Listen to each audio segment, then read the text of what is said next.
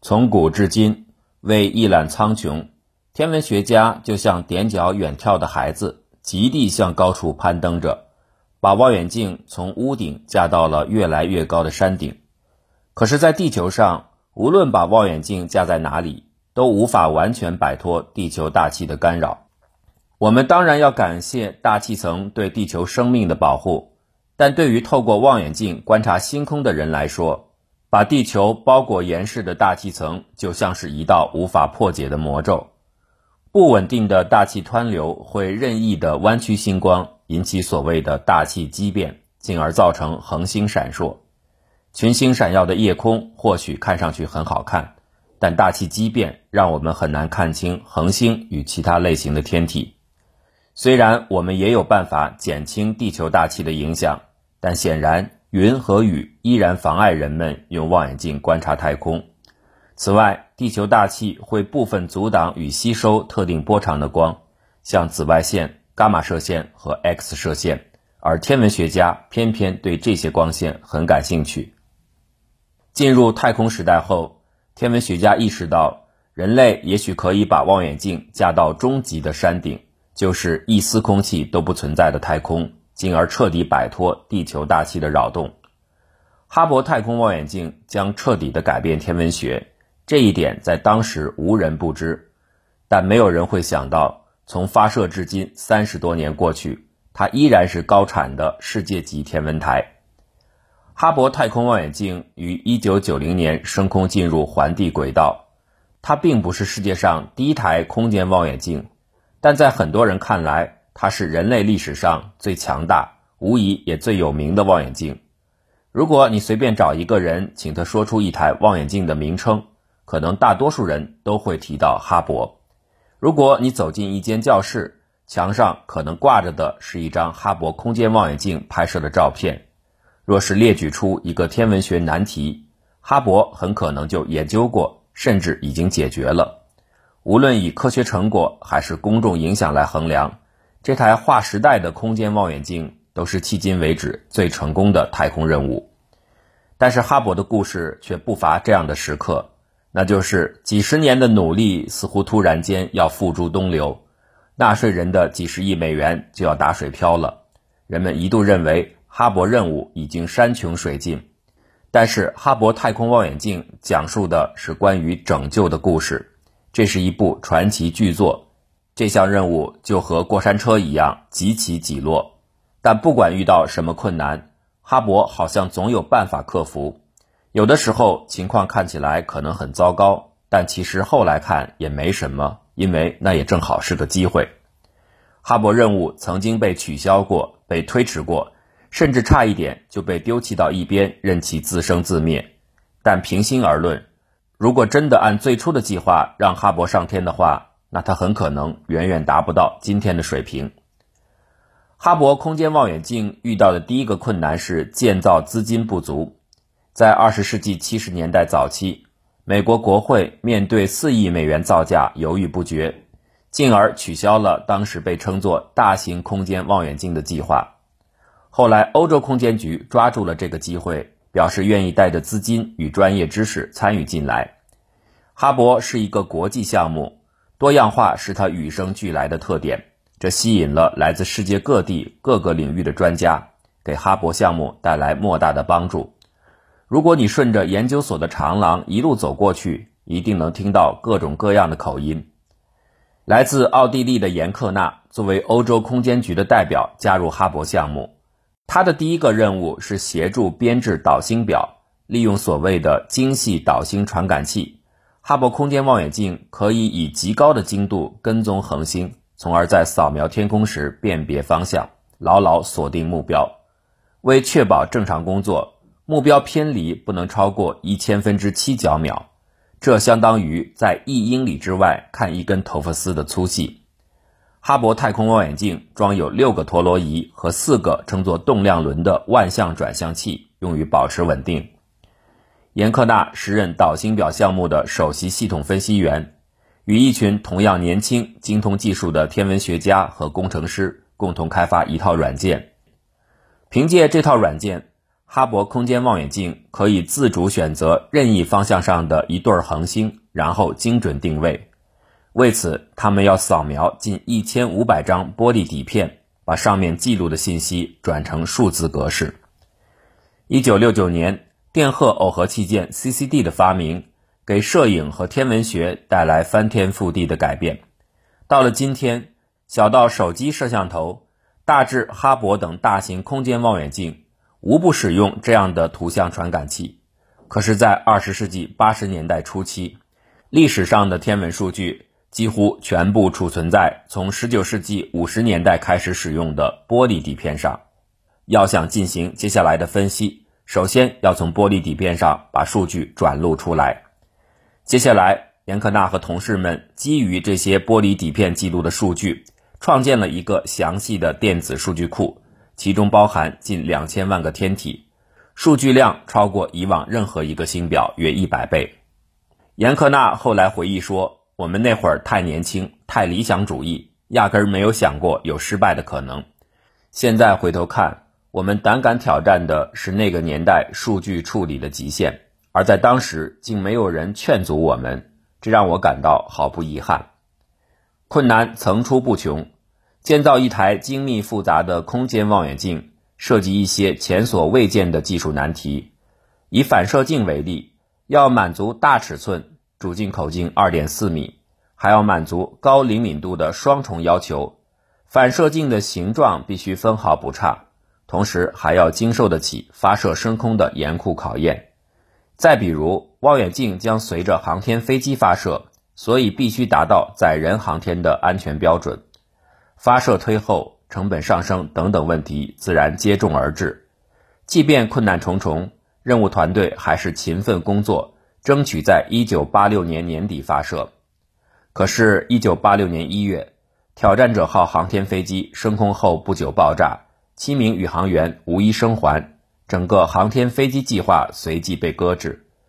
哈勃空间望远镜本该随挑战者号的下一次任务发射，但受到这一次事故影响，只能再等几年。这点大家都心知肚明。那是美国太空计划的艰难时期，但同时也给哈勃任务团队留下了更多时间，继续完善与提高望远镜性能，尤其是改进地面操作软件。一九九零年四月二十四日，耗资十三亿美元的哈勃空间望远镜终于由发现号航天飞机 STS 三幺任务送入太空，并成功的部署就位，看起来一切顺利。然而事与愿违，哈勃投入运用后不久，科学团队就发现它传回地球的图像模糊不清。原来由于抛光问题。主镜的形状与设计值相比有两微米的偏差，形成了一个球面相差。一张纸的厚度大约是一百微米，两微米仅是一张纸厚度的五十分之一。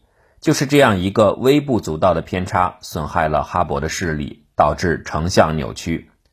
美国国家航空航天局、欧洲空间局、世界各地的天文学家和爱好者感到震惊与沮丧，公众失望透顶。政客大发雷霆，哈勃太空望远镜成了一个笑话，一件华而不实的太空摆设。当然，他的故事不会到此为止，恰恰相反，这个故事才刚刚开始。其他的空间望远镜要是反射镜出现问题，一定被放弃了。历史上，太空任务的仪器设备很少采用模块化设计，但哈勃是少数几个例外之一。模块化仪器可由航天飞机的宇航员在低近地轨道上置换与升级。正因为如此，人们才认为哈勃是有修复可能的。美国国家航空航天局早已编制哈勃维修任务计划表，首次维修任务正好是修复缺陷的机会。可是该怎么修呢？仪器可以更换或者微调，但是反射镜不能啊。接下来，全世界都开始绞尽脑汁的想办法。弗兰克·切波利纳当时在马里兰州格林贝尔特的格达德航天中心工作，是哈勃维修任务的负责人。切波利纳曾参与模块化可维修航天器的概念设计，还牵头负责载人哈勃维修任务的规划与编排。这次维修已经变成关乎哈勃生死的大事。切波利娜和他的团队立刻切换到高速档，欣然接受挑战。他后来回忆起那段肾上腺素飙升的日子，兴致勃勃地说：“别人都坐立不安，我们却乐在其中。这是一次前所未见的挑战，创新将是我们的制胜法宝。一个口径达二点四米的主镜，用什么办法能够修复上面一个极小的缺陷呢？具体该怎么操作？所有这些都需要创新。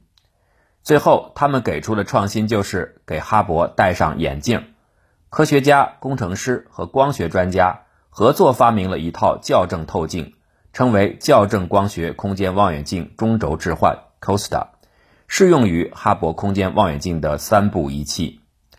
造一套光学校正透镜并不难，但要把这个透镜放到准确位置上，同时保证组件间距分毫不差，这简直就是一场技术上的噩梦。组件的设计制造。和透镜的抛光都必须达到最高水准，而没有任何的先例可循。当时，切波利娜他们还要解决另外一个难题：执行维修任务的宇航员是身穿笨重的宇航服的，戴着又厚又大的手套，动作极不灵便，必须借助特殊的工具才可以在零重力环境中从事精密操作。这是史上最复杂的太空任务之一。在校正透镜开发成功后，切波利娜他们又花了一年多的时间来训练宇航员。一号维修任务不仅关乎哈勃任务的未来，而且一旦成功，会极大的促进人机交互装置与技术的发展，使宇航员出舱修理故障卫星等等成为可能。这正是切波利纳多年来努力的方向。一九九三年年底，在为期十天的维修任务里。奋进号航天飞机的宇航员完成了五次无比困难的太空行走，把校正透镜和其他设备成功安装到哈勃身上，其中包括升级后自带光学校正系统的第二代大市场行星照相机、新的陀螺仪，还有太阳能电池板。每项升级都是为了修复或改进整套系统，从而保证哈勃太空望远镜的观测能力可以达到甚至超出预期。宇航员冒着生命危险完成了维修任务，结果如何呢？全世界都在拭目以待。一九九四年一月初，哈勃太空望远镜修复后拍摄的首批图像发布，那是距我们几千万光年的一个星系，图像清晰分明，连只有三十光年跨度的微弱结构也清晰可见。哈勃总算兑现了最初的承诺，没有辜负人们的等待与期望。此后，1997年、1999年、2002年和2009年等的哈勃维修任务也十分成功。宇航员每次都给哈勃换上改进的仪器和其他重要部件，每次维修都比上一次更复杂，因为我们总希望宇航员用更少的时间完成更多的工作。切波利娜回忆说：“要更换的零件似乎一次比一次多，等到倒数第二次维修任务时。”人人都想参与进来，就连那些最初不以为然的人也这样想。这一切都让人兴奋，而且不断激发我们去更多的创新。值得一提的是，到了今年，三十一岁的哈勃差不多浑身上下都换了一遍。对任何一台望远镜来说，反射镜都是最重要的部件之一，因为决定望远镜性能的不是它的放大倍数，而是聚光能力。反射镜越大，聚光能力就越强，望远镜的视力就越好。按照专业天文望远镜的标准，哈勃的反射镜并不算大，它的主镜口径才二点四米。而在加纳利群岛，世界上最大的加纳利大型望远镜的主镜口径是十点四米。另外，智利的麦哲伦巨型望远镜的聚光面宽二十五米，由七个口径八点四米的独立镜面组成。相比之下，哈勃的主镜实在太小了。但是，优异的光学性能和外太空的绝佳位置弥补了体积小的缺点，这使哈勃成像异常清晰。它可以探测到只有人类肉眼可见亮度百亿分之一的天体，分辨率是一些大型地基望远镜的十倍以上，尤其是在可见光和紫外波段。事实证明，它是一个适应力强、用途多样的天文台，不断拍摄精美绝伦的图像，并取得新的发现。哈勃空间望远镜最具代表性的成果是鹰状星云的图像。鹰状星云是一片由气体和尘埃组成的遥远星云，恒星在这里诞生。俗称“创生之柱”的惊人之作，拍摄于1995年。从这里可以看到恒星形成区域的新细节。这幅图像迅速走红，不久便登上《时代周刊》的封面。自那以后，哈勃的每件作品都是大热门，例如马头星云、锥状星云、土星、火星和木星的行星风光、超新星残骸和遥远的星系，令人目不暇接。哈勃图像色彩缤纷，但其实。它的相机是拍不出彩色照片的，它能够精确地瞄准目标，但和我们在地球上使用的相机不同，它并不是一台即拍即得的成像设备。这算是除科学研究外，哈勃带来的幸运的副产品，就是我们可以生成照片。其实，彩色照片很少应用于科研，主要是给公众看的，但彩色照片的确是一个非常棒的副产品。可以直观的让公众明白科学家正在研究什么。哈勃的彩色图像是用多张黑白照片合成的。通常情况下，哈勃空间望远镜分别使用红、绿、蓝滤镜各拍一张照片，然后把三张照片传回地球，再由软件合成一幅彩色图像。哈勃传回地球的图像是灰度的，但其中的数据还是嵌入了大量的色彩信息。事实证明。宇宙比我们想象的要更加丰富多彩。由于波长和能量的差异，有些颜色人眼看不到，但哈勃相机对这样的色彩非常敏感。哈勃配备的将近四十种不同颜色的滤镜，涵盖紫外线、可见光、红外线等多个波段，给成像团队留有无限的灵活性和艺术选择的空间。因为哈勃相机跟人们在地球上使用的相机工作原理不同。所以，团队必须对图像进行后期处理，这是科学与艺术、客观与主观的结合，跟摄影师把底片冲洗成照片，或者处理数码相机中的原始图像没什么本质区别。一般来说，哈勃图像的色彩更加鲜明，所以其中的天体看起来比人眼所见要亮得多。当然，那是假如你能看得到的时候。实际上，这些天体太过遥远。亮度也太低，加上有时候发出的根本就不是可见光，所以肉眼压根儿看不到。但对成像团队来说，最重要的目标是尽量让生成的图像带有更多的科学信息。色彩的使用可以增强天体的细节，或者将人眼看不到的天体，例如构成星云的离子化气体，或被尘埃包围的年轻恒星可视化。哈勃空间望远镜现在的主相机是第三代大视场照相机，它主要由两部照相机组成，一部捕捉紫外线和可见光，另一部捕捉红外线。第三代大视场相机主要研究暗能量与暗物质，同时也观测恒星的形成和遥远的星系。天文学从来都是一门视觉科学，很久以前人们就仰望天空，观察天体的视像变化。后来，伽利略用望远镜看到了天空更多的细节。再到后来，望远镜变得越来越复杂。如今的天文学讲求定量，靠软件驱动，还要用到统计分析。但天文学者仍然喜欢看照片，因为照片实在太美了。哈勃给天文社区的每个领域都带来了重大进步，所以对于哈勃，来自世界各地的天文学家都有各自的建议与希望。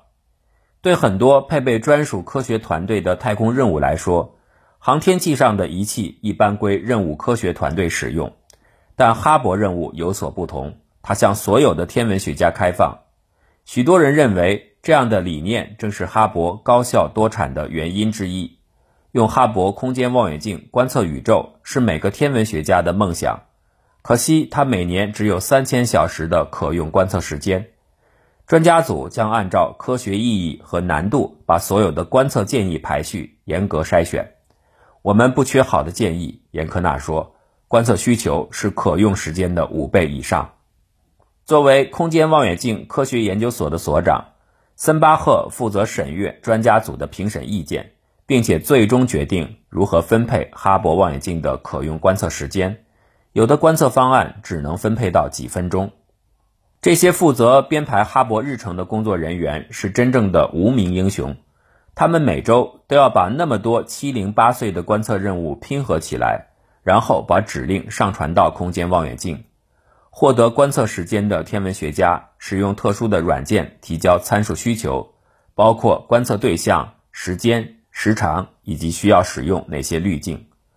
面对二百多个有着不同观测需求的项目，日程编制人员要把各项参数输入系统，然后对这些观测需求进行优化。他们编制了一个年度观测计划，每周给出下周的观测日程，精确到十分之一秒。每一周，这些团队都是如此有条不紊的工作，年复一年。这样的过程很有意思。哈勃每周传回地球的数据足以刻满十八张 DVD。每个天文学家对自己的观测结果拥有一年的专有权。换句话来说，他有一年的时间处理和分析自己的观测数据。一年之后，这些数据就成为档案数据，所有天文学家都可以从网上下载并加以分析。如今，相关领域半数的新论文都源于哈勃的档案数据。前几次哈勃维修任务圆满成功，新的维修任务早已列入计划。然而，2003年年初发生了第二起航天飞机事故，哥伦比亚号在返航途中失事，机组人员全部遇难，美国整个太空计划再遭重创，哈勃平添一道新的障碍。事故发生后。时任 NASA 局长的肖恩·奥基夫以风险过高为由，取消了一次计划内的哈勃维修任务。事故以后出台的新的规程要求，航天飞机任务必须在太空中接受问题排查。如果发现存在和哥伦比亚号失事原因类似的问题，宇航员可以前往国际空间站避难。受轨道位置的限制，执行哈勃维修任务的航天飞机做不到这一点。局里的官员认为。在这样的情况下执行新的维修任务实在太过冒险。与此同时，哈勃的仪器也开始出现故障，它的前景一片暗淡。严克纳对此后来回忆说：“当时 NASA 的局长和总部好像低估了科学界与公众的反弹情绪，在公众的强烈抗议下，局里决定重新考虑，哈勃得以再次起死回生。在重估风险之后。”二零零六年十月，NASA 新任局长迈克尔·格里芬决定，鉴于哈勃空间望远镜对天文学家和公众的重要意义，最后一次维修任务，即便有风险，也是可以接受的。为了降低宇航员的安全风险，任务团队安排另外一架航天飞机待命，以便在发生意外时实施救援。任务圆满完成，整个过程充满了哈勃传奇惯有的戏剧性。宇航员给哈勃安装上了一部新的相机，就是第三代大市场照相机，以及其他的用于研究宇宙起源问题的仪器。他们还维修了其他设备，例如已罢工的高级巡天照相机和空间望远镜成像光谱仪。二零一一年，航天飞机计划彻底终结，新的哈勃维修任务已无法指望这些航天飞机来实施。当时的人们仍然希望。有朝一日能够成功回收这台划时代的空间望远镜，或者至少能够让它安全脱离轨道。最后一次的维修任务就在哈勃的尾部安装了一个软捕捉装置，可以让哈勃与一台小型航天器对接，再由这台航天器把它安全地脱离轨道。如今，航天社区只有一个目标，就是最大限度地利用哈勃宝贵的剩余时间。他们在不断努力提高哈勃空间望远镜各类仪器的精度，就连早在1997年就安装的空间望远镜成像光谱仪这样的老仪器也不放过。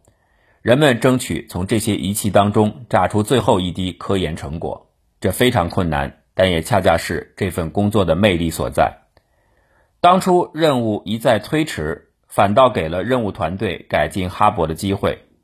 同样的道理。当最后一次维修任务要被砍掉的时候，工程师们正好有机会主动的研究怎样做才能延长哈勃的寿命。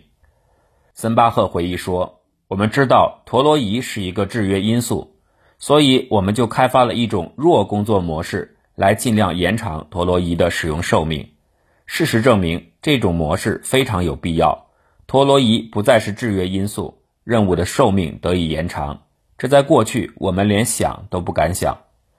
同样是因为最后一次维修任务被推迟之故。”任务团队才有时间改进第三代大市场照相机上的红外探测器。假如真的按照原计划执行维修的话，那相机的性能可能比现在就要差很多。长久而专注的职业生涯也有让人遗憾的一面，那就是那些和你共事的人，那些已经和你成为朋友的人，他们是死不得的，因为一些人的离去会让研究所几乎陷入困境。严克纳回忆说：“无论哪个同事离世，都会是一次打击。但2009年罗杰·多克西的辞世却让人格外心疼。多克西是空间望远镜科学研究所哈勃任务办公室的主任，负责哈勃望远镜的日常运行。按照很多人的说法，他是哈勃的心与魂，在这个领域功勋卓著。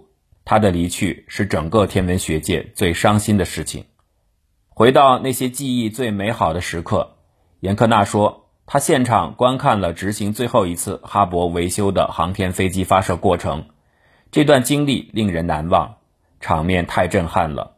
但关键还是那七名宇航员。到发射前夕，我们大家都已经混熟了，看着他们几个坐在一挂不知道由几百万个零件组成的大鞭炮上，所有人的心都悬到了嗓子眼儿，我一点都没夸张。一方面，空间望远镜科学研究所希望尽最大努力延长哈勃的服役时间；另一方面，研究所负责的另外一项任务正在启动，这就是人们期待已久的詹姆斯·韦伯空间望远镜。如果哈勃望远镜一直运行到二十一世纪二十年代初，它将和詹姆斯·韦伯有一段共同观测太空的时间，这二者的相加会比单个望远镜的功能更为强大。什么是哈勃的遗产？哈勃教会我们永远不要停止问问题，永远不要让好奇心熄灭。搞天文学是这样，我们的日常生活也是一个道理。